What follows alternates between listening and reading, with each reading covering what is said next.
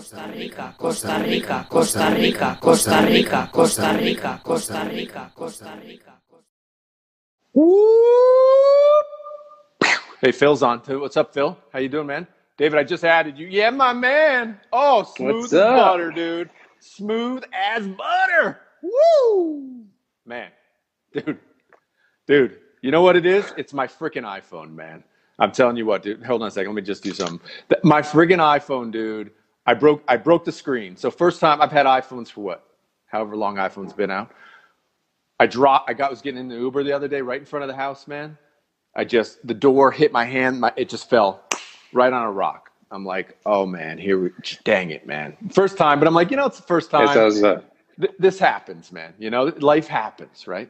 And so I get on Facebook because I remember, like, oh, these guys will come to your office, they'll change the battery.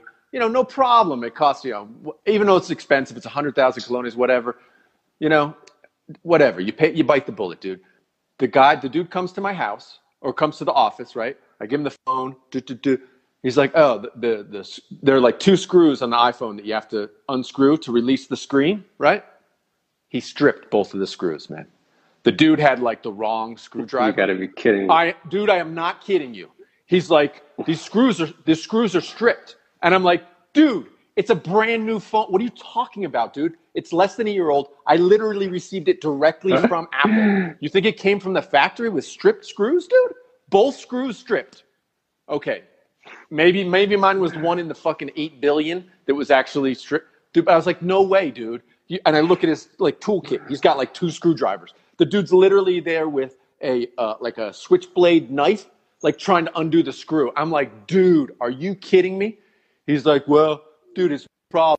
I'm like, what do you mean? He's like, all I'll do is I lift the screen up a little bit, and there are two plastic notches. All I got to do is cut those notches. And he shows me the new screen. He's like, look, here are the plastic notches on here. It doesn't matter that I cut them on your screen because when I replace it, the new plastic notches are going to be right there. No problem. And I was like, whatever. Okay, you say so.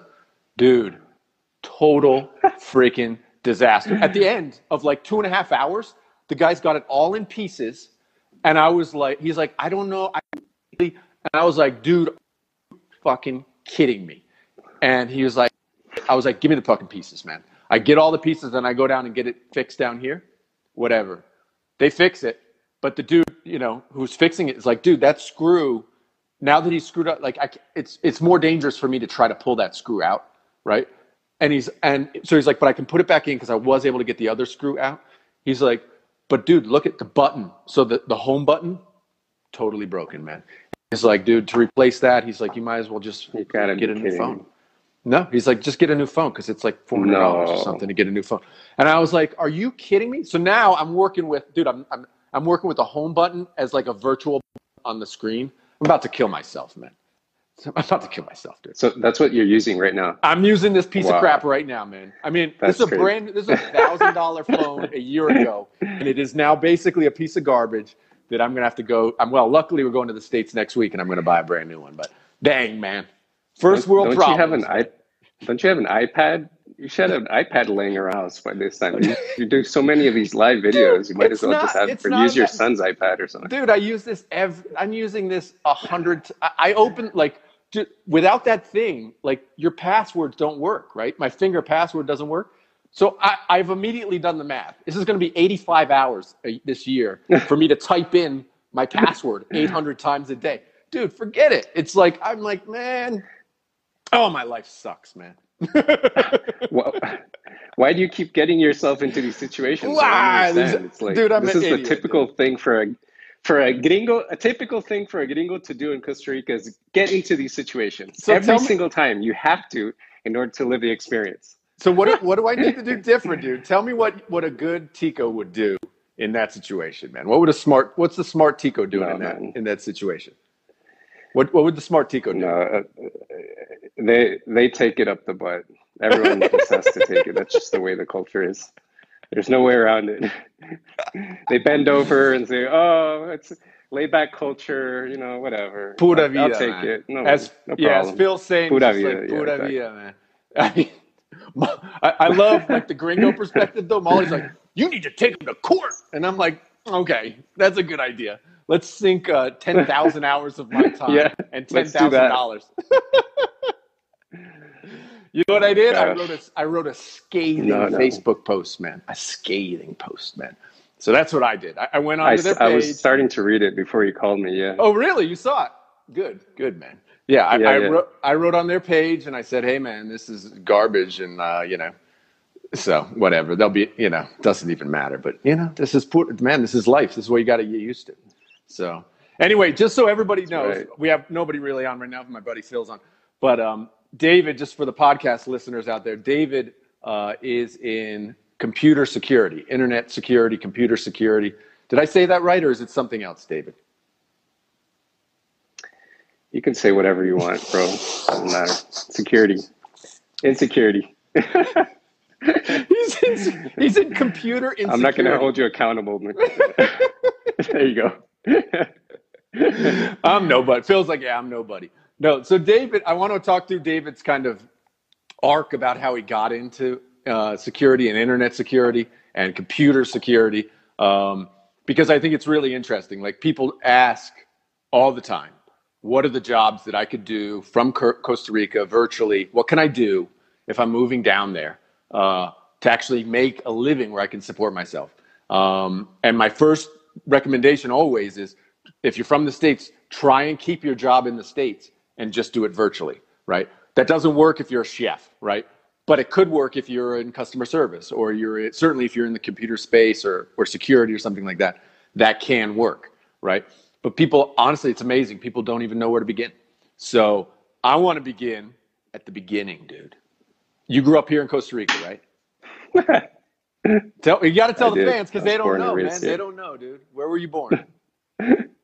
Well, first of all, I mean, you brought up, I mean, remember last time we spoke live, you were like, you know, I, I don't think your mom, or so you mentioned my mom, and I was like, oh, yeah, that's true. I've been trying to convince or try to explain to my mom for the past 15 years what is it that I do. So when you mentioned security, I'm like, okay, yeah, that, that's what I do.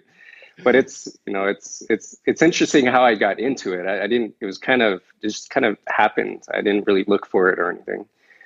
Um, but yeah, no, I was I was born and raised here. My parents are uh, from California. Um, they moved uh, down to Central America as Baha'i pioneers. Pioneers um, initially, and they wanted to get away from the '60s and you know, dr- sex, drugs, rock and roll, the whole '60s era. And, Anybody who doesn't um, know what Baha'i So they Baha'is moved to Latin America, Baha'i is a religious faith, right? right? Did you just So, call it Baha'i? my sister and I, Wait, wait, did you say Baha'i panurs? Did you just say that, no, Baha'i pioneers, Pi- Pioneers. Baha'iniers. pioneers, pioneers. When Oh, they thought, go off I thought to, you were creating two new words right now. No, no, no. Baha'iniers, I tend to like. do that. I slurp my my But words. I actually together. love Baha'inurs. Dude, can we get the dot com on that, David? You and I, man, we could we could blow that thing up, man. Done. Uh, all right, so they, and so they they moved down here to get away from the rat race or whatever. Start the the the peace and love, a little bit of peace and love lifestyle in Costa Rica. I mean that that's a common Yep. theme today, right? I mean, how many people? I'd say probably a quarter of people who Exactly. moved down here are looking at for that today, right? So that hasn't changed much. Exactly. So they were one of the first. Yeah, my got- dad. Yeah, go ahead. Sorry. Yeah, my dad. Um, he. I mean, they were both. They they had barely any money back then. I would imagine. And um, my dad kind of uh, started his own business. Uh, he he was very. He's a was a very creative uh, engineer. And um, so he did pretty much everything. He could fix anything. He built his own car from scratch when he was like, you know, 13, 14. Wow.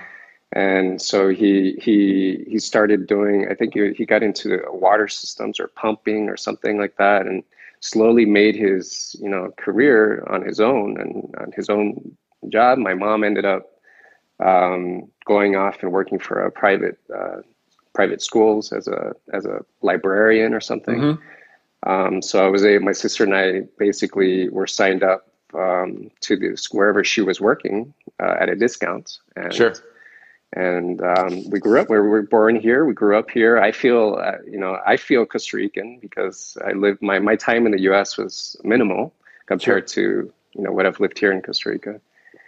But I, I have the best of both worlds. You know, I grew up in a American, you know, North American family and had a ton of Costa Rican friends and Yep. was involved with Costa Rican schools and the work environment, and so. And what'd you do after Yeah. high school? Because I think this is a little bit interesting. Um, tell us a little about your travels and your attempt to be a, a rock star. Go into that a little bit, man. I'm just giving David shit. Well, no, I- But go I, ahead, uh, man. Tell us about it. Tell us what you did after after high school, man. I've never heard really the whole story. I've heard bits and I, uh, pieces of it. Right. I ended up doing um, homeschooling for the remaining of the like last four or three years of my high school. And so the idea was to finish uh, homeschooling and go take my GR, uh, G, uh, GED in Mhm. the States. Yeah, what were your parents thinking? Why were they thinking to do that with you? Why, why? I mean, to me, that that seems for as a parent, that seems like the craziest thing, like the most torturous uh, thing. But your mom was he just like she was not working at the time, and she was like, "Oh, I'll just teach him at home. I can focus more on him." Is that what your mom was kind of thinking at the time?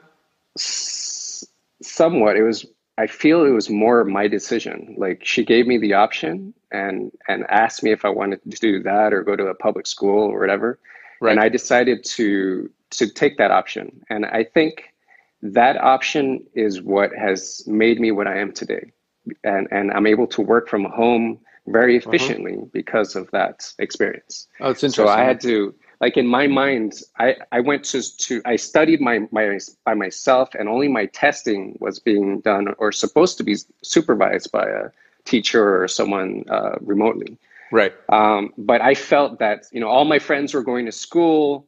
They were getting their study. You know, they were getting the full on education system. They were going to graduate, get amazing jobs, and excel. And and here I am, you know, stuck. And I'm I have the the decision to to take myself through this. And if I don't do it, I'm going to fall behind. I'm going to Yep. I'm going to end up on the streets, or I'm not going to have you know I'm not going to be as good as they are, they are, whatever. So it was this.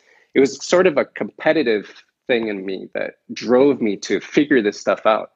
And then I, as I was doing that, I realized that wow, this stuff is amazing. Like I, math all of a sudden makes sense to me, and everything made sense to me in math. And and by the time I rea- realized it, I had excelled way beyond my friends in school and everything because I took I took a love and passion for learning and and and I had the experience independently of driving myself into that. Yeah. Well, that's great. So it, for me, it was it was an amazing experience. yeah. I Um, mean, I think that's. and I decided to. Yeah, sorry. I was just going to say that that that ability of someone to self motivate. Um, man, I mean, right now we have Owen's twelve. Uh, good uh, to try and get them to self motivate to do anything other than uh, play video games. I, I I'm just banging my head against the wall, right? And but then I look back at myself, right, and I say, well, what about when I was a kid? And you know, other than video games for myself, there wasn't a whole lot of self motivation. Like it had to, for me, it's almost like I learned what you're talking about learning more as an adult, where somebody wasn't there supporting me and it was born out of a necessity, right? You kind of had to do it or you didn't Right. have money to pay for your rent, right? And so you're, that's cool. You kind of Exactly. had that almost same experience when you were in high school, right? Because it was like you had to do, you had to motivate yourself or you wouldn't get through the school, right? I guess that's what it is. Right. Yeah. Yeah. That's cool. Yeah. So I ended up leaving when I was 18 to go to the States to to take these GEDs in Massachusetts and ended up um, uh, living there for a while. I ended up staying. And my goal was to, I love music and I got into music at an early uh, stage, early age. And, um, but I really wanted to become an, uh, uh, uh, an engineer, uh, like a recording engineer. And so my my plan was to go and work in the states and save up enough money to to start some sort of engineering program.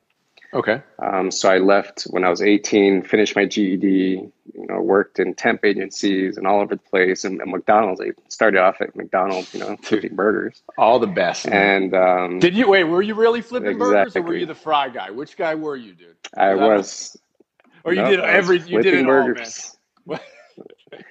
fries, burgers, everything.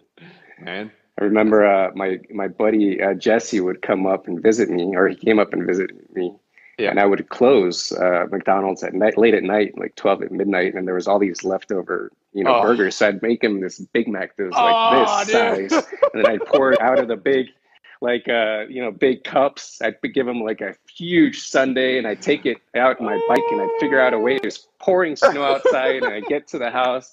It, this massive burger and massive Dude, sundae, that's and he was just man. like, "Oh my god, he was in paradise." Dude, that's awesome. That is so cool. I I always say with like with um those kind of jobs, uh, you know, because the idea that those kind of jobs are meant to be like lifetime employment. Uh, those kind of jobs. I mean, for me, tons of those type of jobs where I learned very quickly I did not want to do this for the rest of my life. Did you have that same sort of experience when you were working at McDonald's? Like, oh my God, this sucks so bad that I have to get out of here. Absolutely, and I think everyone has to kind of go through it. You gotta you gotta Yeah. hit rock bottom on every at every stage in your life to figure out. No, no, this is not what I want, and move on. Yeah, that's just Yeah, that's absolutely. just the nature of it all. You know. Yep. Yeah, absolutely. Yeah. So cool. so you Um, did that. Now you so- were gonna you wanted to go recording engineer, which actually I had a guy on the show a couple weeks ago, actually maybe a month ago, but he actually Sorry. did that. He what's your did your did your TV go on there, man? You got it all lit up. Yeah, for no, no. My I, I was getting a, a phone call, and uh, it cut out. So I don't know. um, so I ha- so actually be using my iPad, and I have I have my when my phone rings, it rings on my iPad too, so it Oh, interrupted God, the uh, the signal. So wait, did you did you did hey, you tech apply? man, I'm in tech. You're into tech. Did you apply for like recording, uh, like schools? Because I know there's schools up there. Did you re- did you apply and try to get in, or what happened? yeah. I ended up going. I ended up going to. I heard about this uh, uh, Conservatory of Recording Arts and Sciences in Tempe, Arizona. Okay. I ended up signing up for that, and I took a. Oh man, tech, dude, Keep getting this call. Turn off your. T- turn I know, I know. I, it, my cell phone's off, but it just keeps. Do you want to Here, text me, the uh, man? turn Stop, the- stop talking. Don't call me. I'm on There we go, again. So You okay, see, this is what happens with too much Um, tech, man. Too much tech. I know, man. Especially when you combine tech and social live media. Oh my God, it's amazing, dude. It's amazing where it, it even works. It's only going to get better though, man. Right. So, so you got in. How long was that? Is that like a, a two-year program or something like that? It was uh, only a year program. Um, it was a new conservatory, and part of that year, it was actually it's supposed to be two years. It was one year of actual studying and engineering, and then another year of um, of real world uh, like internship. Oh, that's awesome. So I ended up finishing that, and I ended up doing a lot of interning at Bearsville Studios up in Woodstock, New York, which is where a ton of recording engineers and, Oh, wow. and artists, you know, like Dave Matthews and and the Mighty Mighty Bosstones and Sheryl Crow and all these people that you know I admired at that time had done their um, their uh, their recording there. It's like these huge barn. They they turn these huge barn into studio uh, space. Barns into studios. So it's That's cool. beautiful. Like huge, like the acoustics in these places were unbelievable.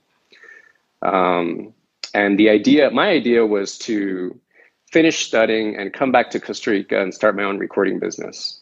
And um, back then, the digital age was just kind of slowly starting, kicking right? in. What year? What and- year was that? and- What- and- what, year did you do your? Uh, That was, oh my God, that was like 97, 98. Okay. Around Yeah. there. Yep. Um, and So still digital- very expensive if you wanted to set Oh, up a, studio here. Yeah. crazy. You needed at least a million dollars back then to to set up a studio. So it was it wasn't it just was it was out of the question totally. And I ended up um, going and working for a local company in Costa Rica uh, called A- well Acer Acer Computers back then, No way. um, which is now Sykes, which is a major call center, and they support all kinds of different products. Yep. But um, I went into that's how I got into computers was through Acer. They, they, I went through their training program and learned laptops and desktops and troubleshooting, and and they threw me into a call center and started getting all these calls. And you know, I was fixing people's uh, computers remotely Problems, yeah. in the states and problems. So that was my the my my introduction to computers. Again, uh, crappy jobs leading the way to good jobs. exactly, exactly. It's true, man. Yeah. Wow. Yeah. And so that that led to um, uh, and eventually working for a company called Digital Solutions back then, which was a telecom company, and they would set up uh, complete offices mo- mainly for these bookies and sports books that are in Costa Rica. Yep. And so we would build offices from the ground up. And so I learned a lot of stuff through them too, you know, building uh, cabling, networking, networking, and all that sort of exactly. And eventually got tired of it. I, I decided there was, it was a point in my life where I needed a change and I went to do service in Israel, in Haifa, Israel. That's, that was kind of my break. And I went to, to do something completely different. And I ended up doing that for like three years straight. And that that transformed my life uh, from a spiritual, moral perspective because I got to meet people from all around the world and see the world from a different perspective, and it really it it gave me it gave me the foundation of who I am today from an engineer perspective because I apply a lot of those concepts to my engineering and to my work from home and to everything in life. Wait, like what do you mean? Um, Give me an example. So, for example, uh, I'm now working for a very large uh, uh, corporate company, and it was bought out by a company that I helped start. And um, the first the first two weeks with the company, they asked me to fly up and and meet all the the the engineers of this corporate company. And I literally I sat in this room, and they had slightly explained to me who these engineers were, but I, I had no I had no idea of the scope of these Right. engineers. Right. And um, they just started going on, and I, I'm at a point in my life where I feel like I I'm pretty knowledgeable about stuff. But when I sat in that room, I felt this small. I, I felt like I couldn't believe I couldn't understand anything these people were saying, Right. and I had to stand up in front of them and give a presentation and they're going on and on and on and i'm panicking i'm like oh my god what am i going to do you know and and so i i do what i typically do and i've done over the past few years when i'm in that type of situation. And in a room with a lot of engineers i don't know what's going on. Yep. i i i completely eliminate the, eliminate them from my mind and i step back and i look at things from a different perspective and i try to get outside of that room. And I even think of like the universe or something more bigger and so i can see the mm-hmm. earth as a small unit and then I, I stay in there for a while and i just kind of meditate and let it let things go and then i come back to myself and i see as i'm seeing things from a more global perspective i can start to see what what all the little the the the technical engineering aspects of what I need to try to figure out and looking at it from from that perspective. I don't need to understand all the details, but I'm looking at it from another perspective. So then I was able to come back into that room and think that way, and I started writing down stuff that I didn't understand and tried to piece it as a as okay, what is the true goal of this whole meeting and what is what is it that we want here? And as I'm doing this, all the Wait, you're doing this during the meeting. You're doing this during During the meeting. You were during supposed to prepare for the meeting, David. David, you can't No, show up for the meeting not prepared, dude. What are you doing? Hey, this is I'm just coming off fresh off the boat. You know, new purchase. You don't have new- your PowerPoint. No, ready, nothing, man. nothing, nothing, man. It was totally improvised. But Wow. that just that one aspect of me made me understand everything from a different perspective and it gave me some confidence to stand up and then give my presentation and everything went smooth. Right. and and that's worked every single time. Every Anytime I'm in the situation, I step myself out. I Yep. look at things, even problem solving. That's a major part of problem solving. You Sure. step out, you look at the whole problem as a whole, Right. and then anything that you don't understand becomes you know how to fix it immediately when you can see things from a more global perspective. wow. And I, and I apply that. and so you got to you anything got- in life. You got that when you spent time in Israel. What happened over there? Did you eat some magic mushrooms or something? what Yeah. kind of crazy stuff? Were you in a drum circle and it hit you in the face? No, what happened? no, no, not at all. I Come think on. it just just being in a different environment and meeting people and seeing different cultures and it opens your mind and opens your heart and it makes you th- see things from a different perspective. And Yeah. that's that's pretty much it. Just like with traveling, you step out and you travel places and your mind just you know it just uh, opens. And so I think that was that was my my way of seeing it. I don't know. Interesting, man. It's helped me, and it's it's uh it's carried me through a lot of situations. Dude, this the spiritual engineer, man. Here he is, man. This is incredible, dude. That's It's right. awesome, dude. That's right. Another dot com, dude. Is that one taken here? Let me see, man. Nice. I know, man. There's got to be something there.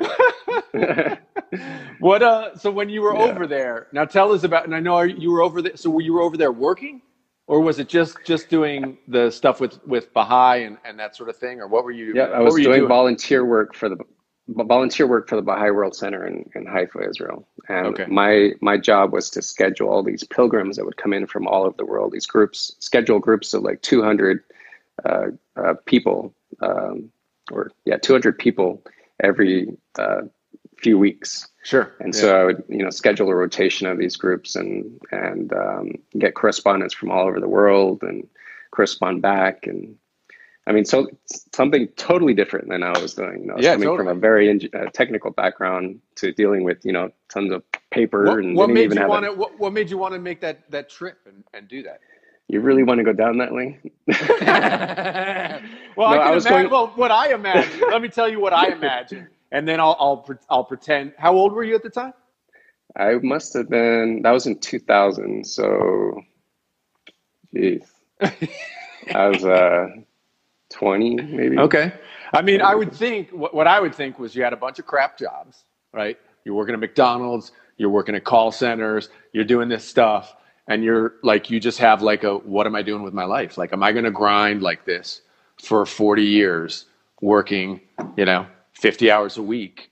You know, am I going to do that? That would be, and and then it's like, oh well, let me go do something completely different that I might enjoy or have fun or have a spiritual awakening or whatever. I mean, was that it? Did I just knock it out of the park, dude, or what? I wish it was that. I totally do. It wasn't that. Tell me what it was. it wasn't that. I, I mean, it was, it was, it was part that, but it. I had a, I had a relationship that drove me into the ground, and oh, so God, a, a it, woman it just man. tore me apart. That's right. And I had to make a change in my life. Does every story I know, it's crazy. have to be, man, it was going great, and then I got mixed up with a woman. That's right. Yep. All right, so it was a bad, it was a So, but I- I'm- relationship gone I'm- bad. Yeah, but I'm so grateful for those events in my life. so grateful because they've they've taken me to it made Change, me man. realize that I needed to make a major change. Yeah, and it, it drove me to go to a completely foreign country and on the other side of the world. And you know, it, it, that's the way life is. You know, I, that's the exciting part of life. You know? Yep. The friction, man. The friction changes. It. It creates fire and it does uh, magical, magical things, but it hurts, man. Friction hurts. so really, so that that drove that drove you. So you literally had to leave the country. It was that bad. You were like, I have to go halfway It around the that world. Dude, that is Yeah. awesome. is That awesome. bad. So what was her name, everybody, so we can look it up on Facebook? No. I'm just kidding. I'm just kidding. So while you were over there, because this is interesting, you brought back in uh, the the musical career which you had started earlier. You got into that quite a bit over there, right? You traveled around and did all sorts of things with music over there while you were there. Yeah, I started early on in music because um, primarily, um, I don't know if you've ever heard, heard the group Seals and Crofts from the 70s, a major band. Um, they had the hits like uh, Summer Breeze and Diamond Girl and all these. Summer they're still- breeze. yeah, exactly. feel fine. That's Yeah, that song. one, yeah. So they they live right in the town next door to where I used to live in Ciudad Colón. And No way. they were really good friends of my parents, and I grew up with their kids, and their kids were really good musicians. So I grew up around that environment. That's kind of what drove me to become an engineer too, because I Oh, was in and out of the studio, and I was I was seeing the guy, you know, on the console doing his thing and recording and piano, and you know, it was just I love the environment, and Yep. I love going to their house and hear, hearing just the guitar. And I, I remember I didn't have any money and I really desperately wanted a guitar. And I, I never asked for it. I just really desperately wanted it. And then one day my dad got back from the States. He was doing some sort of trip. And my brother Colin had given my dad his old electrical uh, guitar. And when I looked in the old San Jose airport, I climbed up the fence to see where my dad was coming in. I Yep. saw him with the with a guitar in his back, and I was like, "No way!" And I said, "I, you know, I was praying that if if a guitar lands on my lap, that was what I was going to do for the rest of my life." And I, I literally, as soon as I got that guitar, I spent hours, you know, Yeah. five, six, eight hours a day in front of a mirror, looking at my hands and the motions and figuring it all out. Yep. and so that that that was my inspiration into music and and yes i did take that with me to israel obviously and and there i got to meet a ton of different musicians from a ton of different cultures and different backgrounds you know seychelles islands and and places in africa and you know all these combination of different you know sounds and and we ended up recording uh, an album there and and uh, we ended up going on tour in spain and we toured all over Dude, that's uh, awesome. man. Spain. We're on you know television interviews and radio interviews, and and I was the the for. I, I'm not really a singer, but I ended up being the forefront of the group because Spain was a, primarily in Spanish, and I was the only one that knew Spanish, and I'm very shy. So, So you got voted. go You got voted the singer TV because you could you could and- sing in Spanish. Oh my god, it was terrible. That's awesome. But uh, it was a it was a good it was a really great experience too to Yeah. kind of get out there and be vulnerable. And, Dude, you know, I, I bet I bet I was gonna that say that that just being in front of making that fear, you got to get over your fear, right? Or maybe not get over it, but you get through it yeah. a bunch of times. You get through it, you get through it, you get through it, you get through it, and suddenly it becomes easier, right? I mean, that is such a big thing. absolutely. L- literally every person I talk about, I talk to who's been successful on some level, you have to be able to do that. You have to be able to face something you don't want to do, go through it, and then do it again and again and again. And it's just that's the way it works, right? Um, so, like me on Instagram, yeah. terrifying. I, I hate going on Instagram, dude. I literally like I everybody who doesn't know, Dude. I do it. I do an Instagram live, right? David, just so everybody knows, is my first my and number one follower because David was the first person to ever click watch on it, right? So he's my number one, right? And so, but every I've said this before, every time I go to and somewhat to Facebook's too, but Instagram is worse because it's just me, right? Instagram I can't banter, right? And there's no banter. Ah, what am I gonna say, right? Um, so I've convinced myself. For me, it's like I just I, I figured out a way to be like, okay, no, look, my Instagram live. This is just the way I grab like podcast snippets, right? So I can do short little rants and stuff in Instagram live. But man, every time I go to push that button and go live, man, the fear rises up. It's like I'm in shark infested waters, man. It's freaking no, no, no. But I tell you what, now it's like if I don't if I don't want to do it, I force myself to it. I'm like, this is the day we have to do it because you're scared of doing it today. So today we have to do it, and uh, I hate it. But, um, But you know, yeah, you got to get through it. I've told you this before though. You're very you're very natural though. You're you're very uh you know, nat- it seems like you're a, just a natural for it. So It's- it's- oh, Yeah, everybody, everybody says that, dude. oh, I Yes. found my calling, man. Oh, it's so good to find your calling. that's right. Especially when it pays exactly zero dollars, David. It's amazing. you know, it's like you with the guitar, right? It's the love of your life. Everybody said, dude, you want everybody check out. I'm going to put a link to David's, you know, Facebook page. You can see David's Facebook page or whatever. Dude, a beautiful musician. The dude is beautiful, man. It's beautiful, beautiful songs, beautiful whatever. but that doesn't mean you can make money at it, David. It doesn't mean that, right? That's you can be great, but it doesn't. it there's a very fine line between people who are are really good at something, especially in music. People who are really good, Right. and then people who just are able to click to some some other level and actually make a living at it, right? Uh, Well, I mean, and- you you've been trying to crack that formula for a while now with your businesses, man. I know it. I know it. You've been trying to crack that formula, man. Marketing, you know, the whole deal. I've been watching Dude. you, and you're you're a smart guy, dude. Dude, it is. It- you, you hit the it's just- nail on the head, dude. You hit the nail. on- You're absolutely right. You're absolutely right, dude. I grind. I try a whole bunch of stuff. We've had businesses that were successful and sold, but like not like wildly, not million dollar businesses, right? They're successful. They they they work out. You know, we get paid. It's good, but it's not like it's not multi billion dollar, you know, million dollar businesses. You know, and we Well- have there there is success, but it's actually part of our society, and this is something maybe we could discuss a little bit. Part of our society Yeah. now looks at success uh, as um, I saw a thing today, like every the, the belief that one percenter, the belief in the United States of the co- the consciousness of the United States when they take a poll, what does a one percenter mean?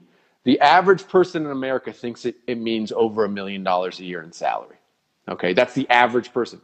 The reality is a one percenter is like it's like four hundred thousand dollars a year. Okay, there's a huge difference between a million dollars a year and four hundred thousand dollars a year, right? Right. But that perception of what it is uh, is hard to get out of your mind. Like I, you know, I've sold multiple businesses. I've sold properties. I've started multiple businesses. They've run. They've always paid us money, right?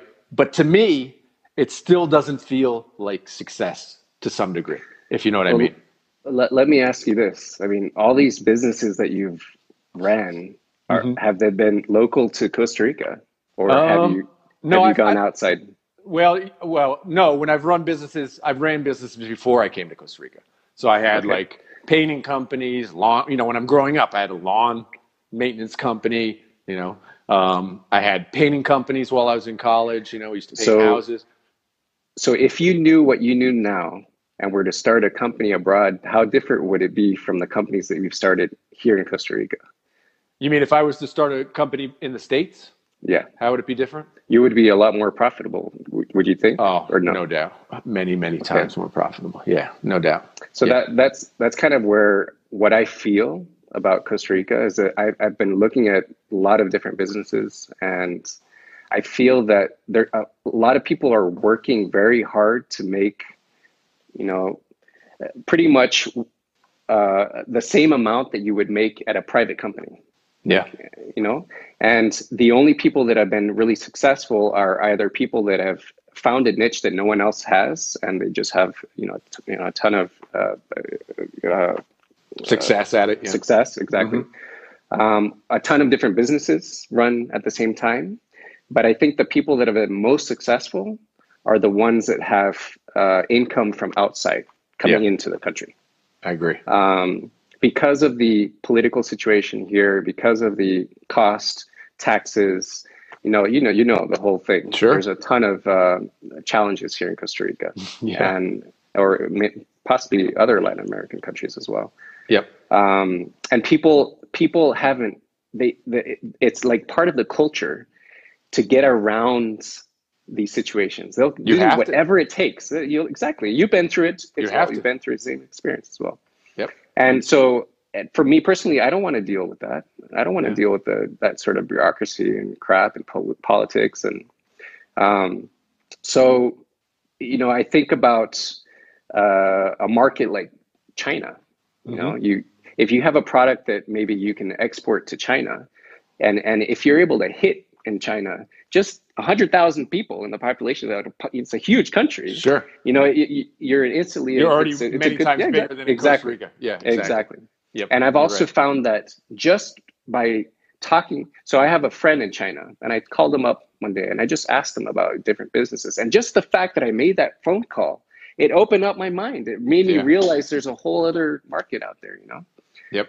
Um, and I've, I've been, I'm, I'm 40 now and I, really want to, to go through and, and use these 10 years from now to 40 to 50 and try to figure something out. Um, and I, but I just don't want it to be any sort of business. I'm not looking to become a millionaire, but I, I want to do something that's uh, social impacting, that has a change, that makes a difference. Mhm. Um, for me, a business has to have some sort of greater purpose, and and I have to I have to abide by certain principles. I feel that's that's what I feel right now Sure. and and that's why I've been you know kind of diving in and looking at all these different options. And I realize you know it's not worth starting a company here in Costa Rica. It just isn't worth it. Um, Yeah. I- I've just seen too many failures. And you know the other Sure. day, you know I, I used to take my car to this uh, sh- uh, car wash in near Multiplaza, and the place was packed, jam packed all the time with cars. You know going in Yep. and out and. And they just randomly closed. Just closed, man. It's like, what the hell, you know? So what what what is to say that a business is successful or not? You know, I just don't understand. And uh, you know, it's just crazy. And It's you know, hard, you know man. how frustrating. Dude, I know, I know. It can appear. I mean, you just mentioned in a car wash or whatever, and these guys, you go there all the time. There's always people in the car wash, always, right? Whether Right. I mean, th- eh, there comes a point. I, I try to explain this to people here, like you just you summed it up nicely, better than I could. But because the market's so small and the barrier for entry is so hard, meaning the the the rules and regulations to get up up and running, and then the rules and regulations when you're up and running with with the the labor laws and stuff like that. it's very possible you you start a business like a car wash and you invest, you know, 100 $150,000 in it and you actually if you're not working in that like physically working in that business, you actually make no money. Right? And that's hard. It's hard to get your brain around. Like um, I was I was just talking, you know, I because of this podcast and talking about business and stuff, I get people call me all the time. Like they'll message me on Facebook and they'll say, "Hey, dude, can I have ten minutes of your time? I'm thinking about buying a business." Yeah, I, I always say yes. So if anybody's out there and wants to talk to me, just get on Facebook, send me a direct message. I will gladly get on the phone with anybody. I was talking with a guy who's thinking about buying a business down here, right? And I won't tell you what it is because it was whatever, but it was a service business in the food space, right? And he says, well, they're showing a good profit and this and that and this. I said, look, man, the the almost the best case scenario is you working that job full time and earning a decent wage for your time there. So if you work that job, because he was saying the thing sloughs off, you know, six or seven thousand dollars a month in profit for a small food space. And I was like, I'll tell you what, man, if you work there 50 hours a week and you know, for, you know, for for a month, and it sloughs off five or six thousand dollars with you working it 50 hours a week, that would be an absolute home run. Like that would be an amazing home run. Because I tell you what, without even looking at the business, I know there's no way, it, there's no way what you're describing to me is sloughing off the owner five or six thousand dollars without that person working in the business. It's impossible. I'm like, it's impossible. I've seen a couple business years that that did that, but it's very clear that they're doing that. Like if you remember over at um, where was it? At uh, over by Outback in that mall over there, there was a gelato. Yep. There still is a gelato. I think it's still there. That gelato. Yeah, I remember place. that. Yeah. But when that first opened for like a year, that guy killed it. Like that guy murdered the market because there was nobody. There was no right. ice other than Pops. There were no ice cream shops. There were there was no gelatos. His was it was awesome. It's delicious gelato, and that there was literally lines out the door. Right, like that. Okay, but those are so rare and so right. obvious. It was so obvious that within a year and a half, there are you know 30 gelato places, and I just see he closed one of his locations. Right? You know what I'm saying? Right? Yeah. It's just everybody sees that this guy's absolutely killing it, and then poof, everybody comes in, and his margins all gone, and suddenly he's just struggling to make anything. Right? You know? Um, yep. So I'm with you, dude. Maybe I should not even be thinking about Costa Rica. it's no, hard. It is. It is hard. Um, and I think I was. I w- I've been very lucky. Um, when I when I got back from uh, Israel and I started looking for jobs, I, I went to my old boss at Digital Solutions and had lunch with him. He said, "Hey, there's a there's a new comp there's a new there's a guy that I want you to meet, an engineer, and they're they're working on a new problem and uh, and they're working on on possibly a new business." And so I went and I shook hands with him. Ended up being uh, Glenn Lebenfussel. Yep. And um, that was my introduction to the first startup. And um, I, I, went in there and I, I, didn't know a thing about what they were doing or what it was or and but I figured they were working there, there was two employees and they were communicating with a consultant in California and they were on different floors and they didn't have anything, you know. So I was like, well, I know how to set up offices. Let me set up a central office and I'll set up a phone system and I'll get them in the same place. And so I kind of was like the administrator of that of that, and I, and I took that role and I just took ownership of it. And so that was my first like getting my hands wet with the startup and you know that's cool, excitement yeah. and and that's when that's so what, what business led. Explain to, the, to everybody's watching what business they were they were in and what they were doing. And why would so they? Glenn and another after that, why would they have hired you, man? Why you? and I know that's the odd part.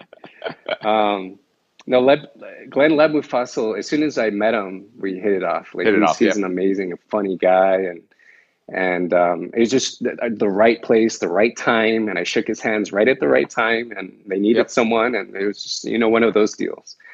Um, he worked for a company, a sports book, and the sports book, and this was in 2004. They were getting hit by a massive uh, DDoS, distributed denial of service attack, and that time is like eight gigs, something you know small. Now compared to now, you get you know tons of bandwidth. But anyways, they were they were getting attacked, and the there were uh, being um, what's this called? Uh, the name does it? Uh, when you ask for Computers. money, no, when you ask for money and you're you're They trying were to being held money- hostage, basically. yeah, whatever. Yeah, exactly. yeah. There's Yeah. a word for it, but it just doesn't come into my head. Yeah. Um, the owner of the company was tired of paying these people off, you know, Yeah. and so he's like, "I'd rather put this money into a solution." And so he they Wait, went. so hold on, asked- hold on one sec, Dave. Can you adjust your uh, phone a little bit? You, you've Oh yeah, sorry. Um, There we go. so Is that better? So wait, yeah, that's great. So you were saying that basically these guys were they owned a sports book, right? And so so Glenn and whoever else was working in the office there, they were basically providing security for this sports book, right? But they were they were they were basically being hit by so much um, it's ransom, right? It's ransom or ransomware. So basically their website, what you're saying is their website would get taken over by some Russians or who knows what. And the Russians would be like, well, you got to transfer $10,000 to my account to, and we'll release the account. Basically, is that what would happen, basically? Yeah, somewhat. So let me let, let me explain what a distributed denial of service attack is. Maybe that's we'll start there. Dude, I know Um, what it is. I'm just, Glenn- come on, man. Oh, okay. Yeah, I know was- what, was- what it is in a nutshell is everybody, it, your, your website gets bombarded by so much traffic that you can't actually service any of your regular customers. So people who want to visit the site can't because your computer's tied up giving out the site to a billion other people at the same time. So it doesn't, you know, you can't see the site. exactly. Yeah.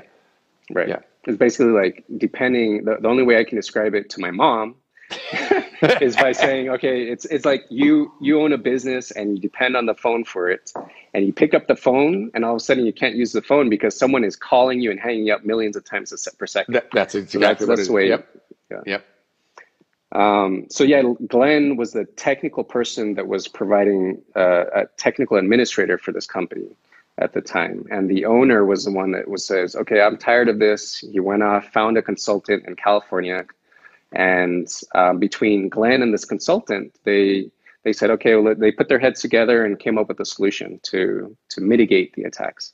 And the, mind, this is the these are the first attacks that are happening on the internet globally. No one has heard, no one knows what a distributed denial of service attack is in this time. Wow. Okay. And and and they came up with a solution. They came up with a solution and it worked. And it worked really well. And so and and all and there was a ton of we realized there was a ton of these attacks all the time to these bookies all around the world. So as soon as they realized there was someone that had a solution, it was it spread like wildfire. I mean, I remember getting calls like, you know, six or eight times a day of people, you know, people calling up, oh, we heard you have the solution, blah, blah. And so the, the business just it started based on that, on just word of mouth.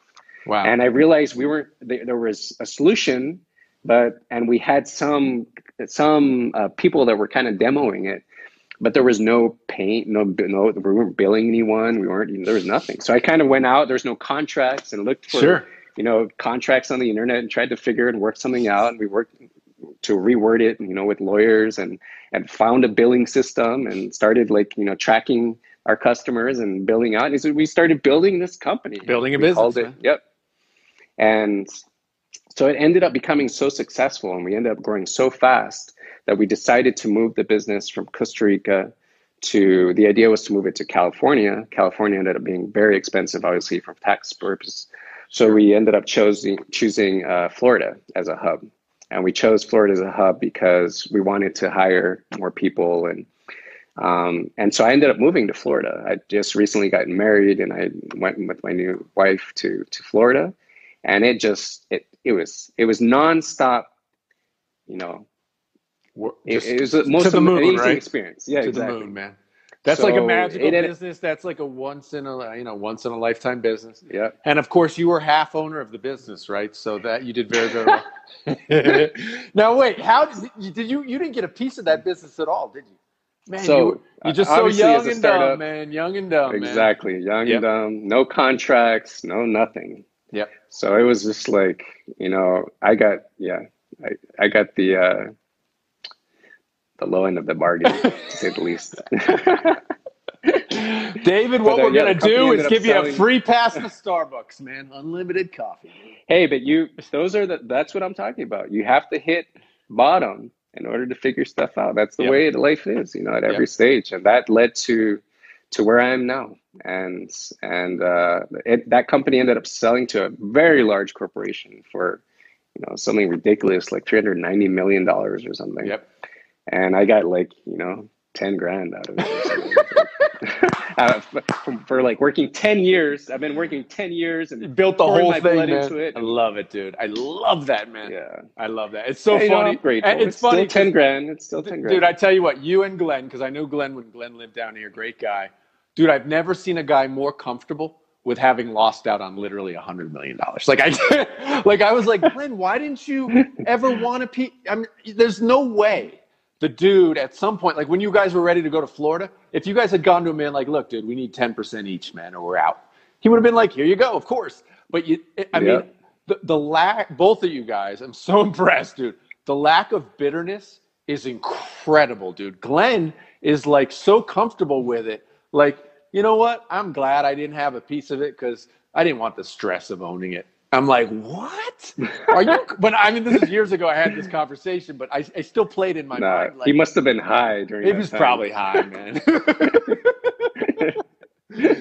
but it's yeah, that that's one of those No. stories, man. It's one of those stories where you just wow, you're just too too young. You Nope. don't know the situation. You know, uh, everybody's Yeah. got you and know no one had any idea how big that company was going to be. No one Right. knew. right. And uh, yeah, we just didn't have that sort of vision back then. That's incredible, man. Incredible. Unfortunately. But I mean, look, that that Yeah. thing, that thing, of course, has paid off for you in the long term, right? Maybe not in the hundred million dollar mark kind of payoff, but it's paid off for you in the education. You know, you can say, look, I was part of that startup. I mean, all that stuff, right? So that's all good stuff. Yeah. So a- after it's Yeah, sold, that's why. yeah, go ahead. Sorry, go ahead. After what'd you say? No, no, go ahead, go ahead. I was saying after it's sold, No, I was, yeah. no, that, I was just going to say I've been very uh, grateful. That's why you, you, you can't, you just have to be grateful in life for everything. Everything's like kind of a stepping stone to something better. Yep. There's, Well, if, So- if you, if so you look sorry, at it ahead. in that way, if not, sometimes it's just you're just working at McDonald's. yeah, exactly. Sometimes you're just working at McDonald's, and it sucks. And you got to try and find a way out, man. Sometimes you got to get find a way out. Yeah. You just got to keep working, man. keep hitting with the hammer until the wall finally breaks, man. Sometimes it's that, That's right. but sometimes it is a stepping stone. I mean, dude, obviously you're in that job. You went from helping them set up a little network or whatever, and then basically, I'm sure you and Glenn worked together. That's where you really got your start in security, right? I mean, that's where you began learning the whole the whole business, right? Yeah, I would I would stand in back of his chair and his laptop and I'd see this screen full of all these weird characters go up and down and like, what the hell is that? I was so intrigued. And when I was asked to move to Florida, um, they had hired someone for my position to run an office there. And there's like, what do you want to do? You want to join me on my team there or do you want to jump into the technical world? And I've always gone for what scares me the most. I'm like, and what challenges me the most. So I was like, no, I'm I'm definitely going into the technical world. Wow. And I sat by Glenn's side and learned everything I know from Glenn. And it took years of going through and figuring stuff out because you know technology things change so drastically, you know, over you know a short period of time. So Yep. you have to keep up. You have to be on top of it. You have to have the experience, especially in security. For sure. Security, it was totally new. You know, DDoS attacks were brand new. You know, all these, all the stuff that was on was brand new. No one on the planet had a solution for it. No one understood it. And Glenn, you know, just happened to understand a- lot of the the concepts around it and put at the peak. He was able to see the global perspective of things and figure out the little nitty gritty stuff that he didn't understand later on. You know, Right. that's that's what drove me into learning, and um, very very great, grateful for that whole experience. Wow. And so then what Yeah. after after that, what was the next what was the next step after that? You you guys they got acquired So and you Yep, stayed you hung around a little while by- after they got acquired, right? yeah, they, they got acquired by a very large company, and I, I, I got a very an, an ugly deal out of that whole thing. They kind of like discarded me, and they didn't treat me with importance, and um, I got very frustrated over it. I did nothing, literally nothing for a full year. I was like, you know, I was trying to figure out some way of contributing and, right. and training and, and, and in the process, um, with my coworker, the, their company ended up, the company that we sold to had a big com- uh, uh, presence here in Costa Rica. Um, so I was able to go into the company and establish networking with a bunch of engineers here and train them. And they, they were all admirers of the whole process that I'd been through. And so a lot of those contacts that I establish are working for the company that I now am part of uh, really? today, which, yeah. So, you know, it was a rough year, but I was able to establish all these amazing uh, contacts, which is, you know, priceless and I'm grateful for. And um, I got frustrated and, and, uh, a coworker of mine uh, from many years, he ended up leaving the company and joining the startup. And he called me up one day and said, Hey, do you want to come work with us? And he's like, You just say the number and just get your butt over here. I don't care. You just tell me what number, sit on it for a couple weeks and just join 25,000 a year and an unlimited Starbucks card. That's my price. Take it or leave it. right.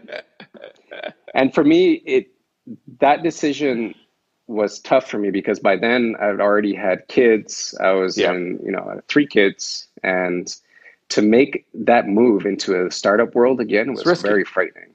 And yeah. I, I, it was very risky. And I, I really, I had to sit on it for two weeks. I yep. spoke to the CEO of the new company and he, he was like crazy about me. He just wanted me immediately and we immediately hit it off. We bonded immediately. Um, but I had no idea what I was going to go into. No idea. Sure. And even from the research I was doing, it looked like they had something set up, but I had really no idea. And so I decided to, because of the way I felt during the time at this big company and how they were treating me, I decided, you know, I'm already not happy. So I might as well just jump into something new and see where it takes me and sure. take that risk. And and the fact that they were willing to pay me a lot more than I was making was a motivating force for me. And the fact that, yeah, exactly. The fact that it was, and the, the fact and that, that, they were willing yeah. to pay me much, much more money was a small exactly. portion, dude. Yeah. So that exactly. was that was and the fact that yeah, yeah, yeah. Go ahead. The fact that what the fact that I I could leverage what I wanted. So I said, okay, this time coming in, I know it's a startup. I want it all in Britain and I yeah. want a percentage of the company. Sure, of course. And so that that was another major factor yeah. for me to take that because I, I, knew what I was going to get into. I knew I'd already been through a startup and I knew what was going to be involved. So yep. I said, if I'm going to work this hard, it better be worth it. You know. Sure. And yeah, it, it, it worth it if, if, it pays off. Like it, it could fail and it goes to zero. exactly. exactly. Job. But if there's a, if but I was willing win, to put in the hard work to make it successful. I knew I was going to be able to do that and uh, it was frightening too because I had no sure. idea what I was going into, and the, what they were asking me for was much more than I'd ever done before. Yep. Um, so I did it. I jumped into the deep end, and and I realized they had nothing. They had nothing, and and at that point, just an idea dream, so many man, con- an idea and a dream. yeah, exactly so they they had all these contacts uh, or i had all these I had made these relationships over the years with this original startup with customers. And they really mm-hmm. love the way i work and and and and solve their problems and establish a really bond. And so a lot of these companies when they realized i had left they they were like oh where, where is he going? And oh well we need this. We're not happy with this company this large corporate environment. So let me try this out. So from the get-go from the day one i was on the phone with potential customers, and I was almost like a sales engineer. I went in as a as a you know technical lead for the company. Right. Ended up you know bringing on all these sales projects with no commission, obviously, but I was just bringing yeah. them all in, and there was no infrastructure at that time. So I was like, I realized there was no infrastructure. So, like, so that kind of put an added pressure to say, okay, to build, no, I got to right? do to something build the actual. Yeah, exactly. Yeah. Yep. So, and we had this one customer that we had. I, I, I kind of what I did was I I grabbed the original start. It was very st- similar startup, a similar uh, business, obviously. Mm-hmm. And I grabbed what worked from that business and I discarded everything else. And I left it bare bone and very simple, very efficient. I designed the whole thing to be very efficient. And we we started building and we got a customer that was under attack. And we were like halfway through the build and this customer really wanted to come on our services so i, I was i literally spent you know two days at a data center p- plugging in cables while the customer was under attack trying to work it out to get it all into place and that was my motivating force trying to get this customer up and running and patching all these cables in and doing all this technical work and configuration and getting it all up and running and it freaking worked it freaking worked and we got the customer up and running and we were able to mitigate the attacks and i was like oh my god I just did it. I did it and I did it from scratch and I did it myself.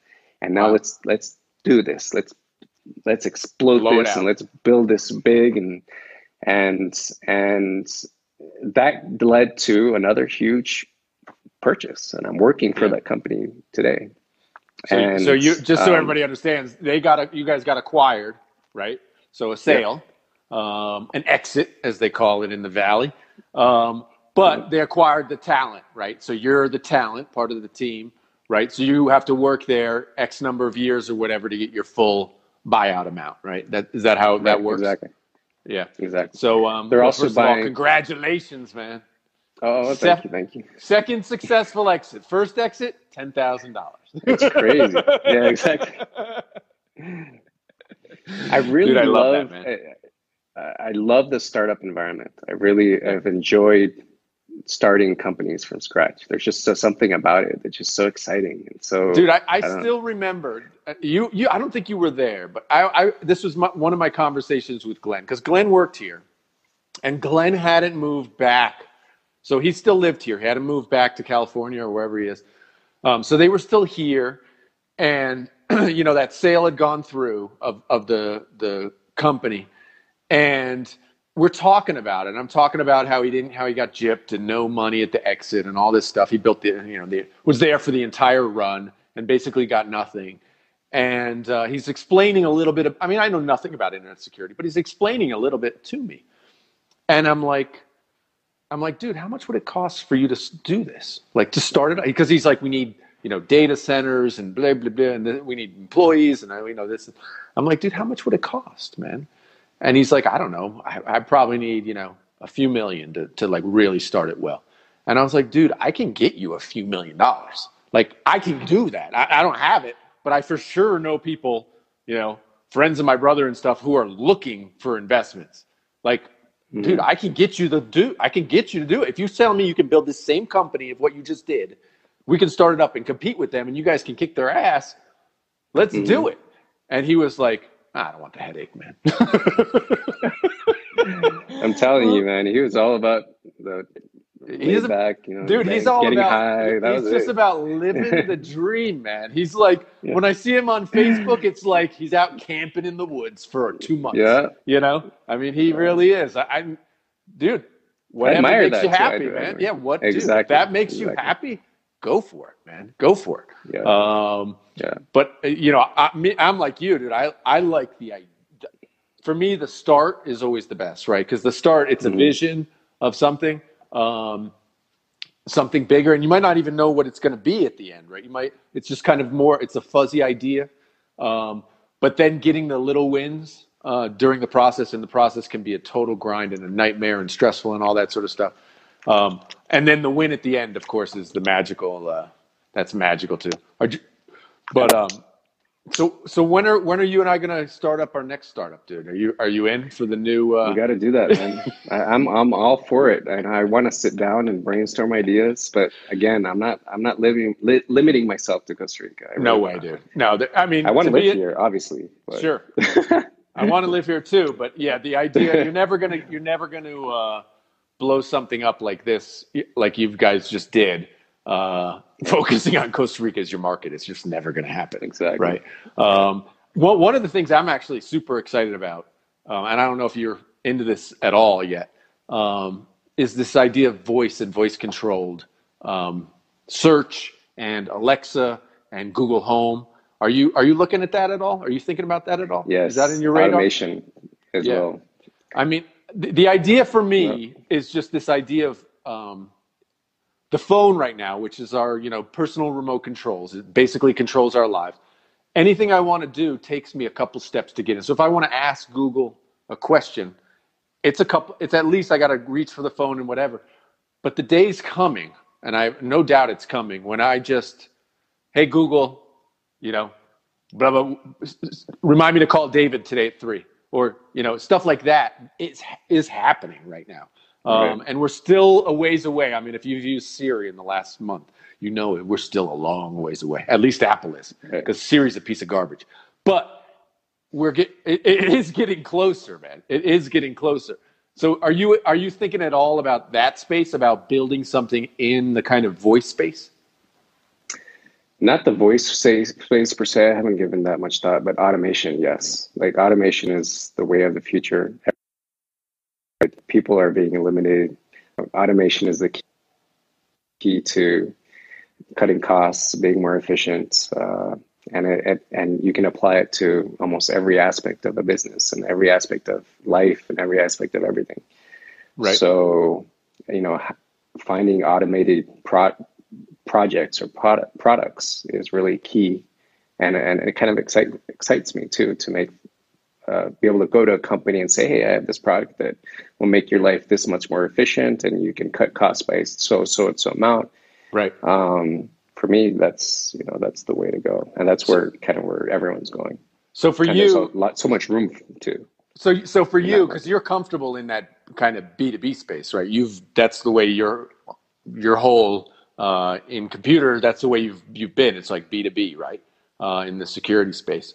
So you're comfortable. Actually, I think it's a great like if you're going to build a product, building it for a B two B environment is it's the way to go, right? You make one good sale, and you you financed your whole company. So tell us what the, tell us what that And it's- magic it's product's that going to I'm- be, Dave.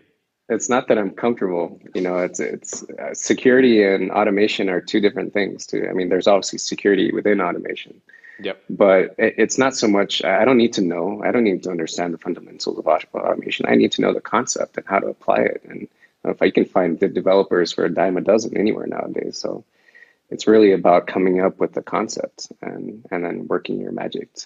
Greater greater concept. You know, figuring out the little details is just you know details. Oh, oh, our good friend Carlos, are you seeing this? Carlos is like, do startups need legal advice? Wow, there's actually uh, my sister's on. yeah, man. I don't know if you. There's I mean, they always pop through. Some people get freaked out by seeing everybody join. Yeah, you know, you're Juliet comfort- Crossley. It's another good friend of mine. Michael Bates. He Michael Bates uh, was very successful at selling uh, Microsoft a product, and he made millions off of that. Real. He's, he's watching right now. Michael can finance our next startup, dude. There you go. He wanted to come and live in Costa Rica too. Just couldn't It make the uh, couldn't make the journey. Well, it's hard to Yeah, sell a. Microsoft product being in uh, you know in Costa Rica, right? I That was years ago, though. That was a long time ago. So tell me a I'm little bit sure about just as we're, I, I want I don't want to keep you much longer, but when we wrap up, tell me about what it's like to work virtually. You know, you're working for a co- company that's in the states. What's it like for you on a day-to-day basis? Like, what? Walk us through your typical day here working virtually when you're working from home. What's what's it like for you? Yeah. So, I mean, going through and doing homeschooling kind of put me in a discipline and, and mood. And so I'm able to very efficiently get work done. And um, typically now with this new company, there's a lot of uh, obviously consolidation between products and services and all kinds of different challenges in, in the process of building this part of this new product that they're building. Yep. Um, and I was put into a very high position within the company. So there's a lot of politics and bureaucracy that I'm now learning how to deal with. Um, so there's a lot of meetings that I'm dealing with. For the most part, I, you know, I, I, I was at a point where I was so efficient that I would, you know, the day before I'd look at my calendar and I'd plan out my whole day. Sure. Now I'm at a point where no, screw this. I just wake up and I look at my calendar and I just go with the flow. Right. Um, but but I do. I mean, the, the most of the days spent um, in meetings and also organizing myself to to figure out how to push into motion what, what needs to be pushed into motion through my group and my, Okay. my engineers. So right now you're you're, um, you're spending more time figuring out how to set in motion than actually solving problems and doing. Like it seems to me like just you saying this. Like in the past, it's just like okay, this has this is a step to be building in this thing. I got to build this step, then I got to build the next step, then I got to build the next. right? Where now you're Yeah. like more of a team, and it's like, well, how can I begin moving the team to a certain direction? extent because we're short on resources so i'm i'm still covering a lot of the technical aspects of the issues of the pro- of the company Right. um, until we can build out the team and get so i'm doing a little both so i have a lot of you know political and you know financial trying to, trying to make financial decisions and all kinds of other stuff and planning out fiscal years and and then I'm doing the whole technical on call you know and and working out and solving issues from you know customers to Right. you know so i'm, I'm kind of doing it all right now which is uh, is uh, can be very frustrating Have you ever worked Um, with a and it's bureau- tiring and bureaucracy like worrisome. this? Have you ever worked with the bureaucracy? Is this the first time you've had to deal with a purely bureaucratic big giant company? no like the this? first buyouts was a the first buyout was a big large company as well and Okay. they treated me terribly so i learned a lot from that environment i learned how to bypass what i needed to bypass to get what i wanted Gotcha. and this company thankfully the group that that bought us is amazing like they're super organized well documented um, working as a group really awesome culture uh, very honest and straightforward there's a lot of politics obviously don't get me wrong Sure. like any large corporate environment but but they they are able to mold it and work it into this blend of you know, balance of culture and I, I so i really love that aspect of it Okay. and I'm learning a lot from it as well, and how to deal and how to balance that aspect out. But yeah, I mean, in working from home, I've been doing it for the past 15 years. It's such a natural part of who I am and how I do things. And so I have my own routine. You know, I wake, try to wake up really early in the morning, go to the gym, and come back and try to work these meetings into my schedule and what I, what I need to do. Yep. And and then it's just the day just flies by. By the and by the time I realize it's four o'clock, three o'clock in the afternoon, and sometimes I'm with my kids, and you know something comes up, and I have to take it, you know, on the go, Yep. um, or I go out for lunch. You know, I, I love that flexibility. I love to be able to just do things from wherever at any point in time. Man. Yeah. And uh, I, I've been really lucky. I've been very lucky to be able to to work from home. And a lot of the a lot of these companies, there is no need nowadays to to go in. To Oh, of course. there's Yeah, no need. There's conferencing is like right now. There's these live videos. There's, you can do a live conference with Yeah. your whole team. And our team is split up. We have people in Canada. We have people in California. We have people in Seattle. We have people in Florida. People here in Costa Rica, and we just all kind of you know get together and do these conference calls and and it works out really well. We're, we're very efficient. We're getting things done. Yep. Um, so there there is no need nowadays for I couldn't agree more. I think I think uh, most of these large companies or institutions are just stuck in the idea of the 40 hour work week, right? And so they feel like I'm paying this person for 40 hours. I want him here because you know, because I'm paying him, right? And I think what you get is you get people checking their Facebook all day long, and you know, of that 40 hours, they might put in 18 hours or 15 hours of work. Uh, but I mean, it's 15 kind- minutes or like 50 office or space. zero, you know? I mean, Or seriously, zero, exactly. you know, I mean, that is the, that's the truth of the matter. Um, but it's almost like as a, as a society, we need to face this. That the system we've set up is not it's not needed anymore, um, or or not needed in most Right. cases, right? Uh, if you're working at McDonald's, well, you got to be there 40 hours because you got to flip those burgers, Yeah. right? But if you're working in, Yeah, you know, on your computer typing, it's either you get your work done or not, and whether it takes you 10 minutes or not, um, you know, that's just the way it is. Um, yeah, you know, I don't think you can change the culture. That it, I think it takes maybe, maybe. I mean, it's changed a bit, but I think obviously, like people, what you're doing now, well, from a technical standpoint, wasn't even possible 20 years ago. But just the idea of it, I think you still have to convince people to a large degree that this is will work uh, still. Yeah. Um, for example, I've consulted people who were coming from the states and literally had like a phone service where they're literally answering the phone and making schedules for people, like scheduling time and stuff. They're basically a secretary. I mean, to you know, in the old traditional sense, they're taking phone calls and booking stuff literally you could do that from Mars. Like you can do that anywhere in the world. You don't need to be in Wisconsin to do that job, you know? Yeah. But convincing that company, that person to convince that company that they could do that from here in Costa Rica, boy, tough road. I mean, it was just really, really at the end. I don't, they, I don't think they did convince them because um, whoever that owner of that company was wanted to see that person in the chair because they they could you know feel more comfortable that they're getting quality work, you know. But yeah. it's a new world. I think you know I encourage companies to who are trying to do that to do it. You just have to know you know, it can't just be like, well, we're not really sure what that person does. What that person does has to be very well defined, right? You have right. to know what that person's doing, or you actually don't get any work out of people. Obviously, if there's nothing to do, they'll just go watch TV and sleep on the couch, right? But yeah, you know, Costa Rica, they're kind of finding that out, just just dealing with the traffic, and oh yeah, and companies are realizing they're no one's getting on time. You know, they're wasting a, oh my god, a ton of money on yeah. So the culture is slowly changing to to being more remote. More and more people are working from the house more uh, more throughout the week. They're still going into the office, but at least it's it's ingrained kind of forcefully based yeah. on the circumstances and so it's interesting to see where, where we're going to be at in a few years. What's your What's your favorite part of Costa Rica? What do you love most about Costa Rica? Oh man, I've traveled all over. And you can't world, say the ladies, dude. You can't say the ladies.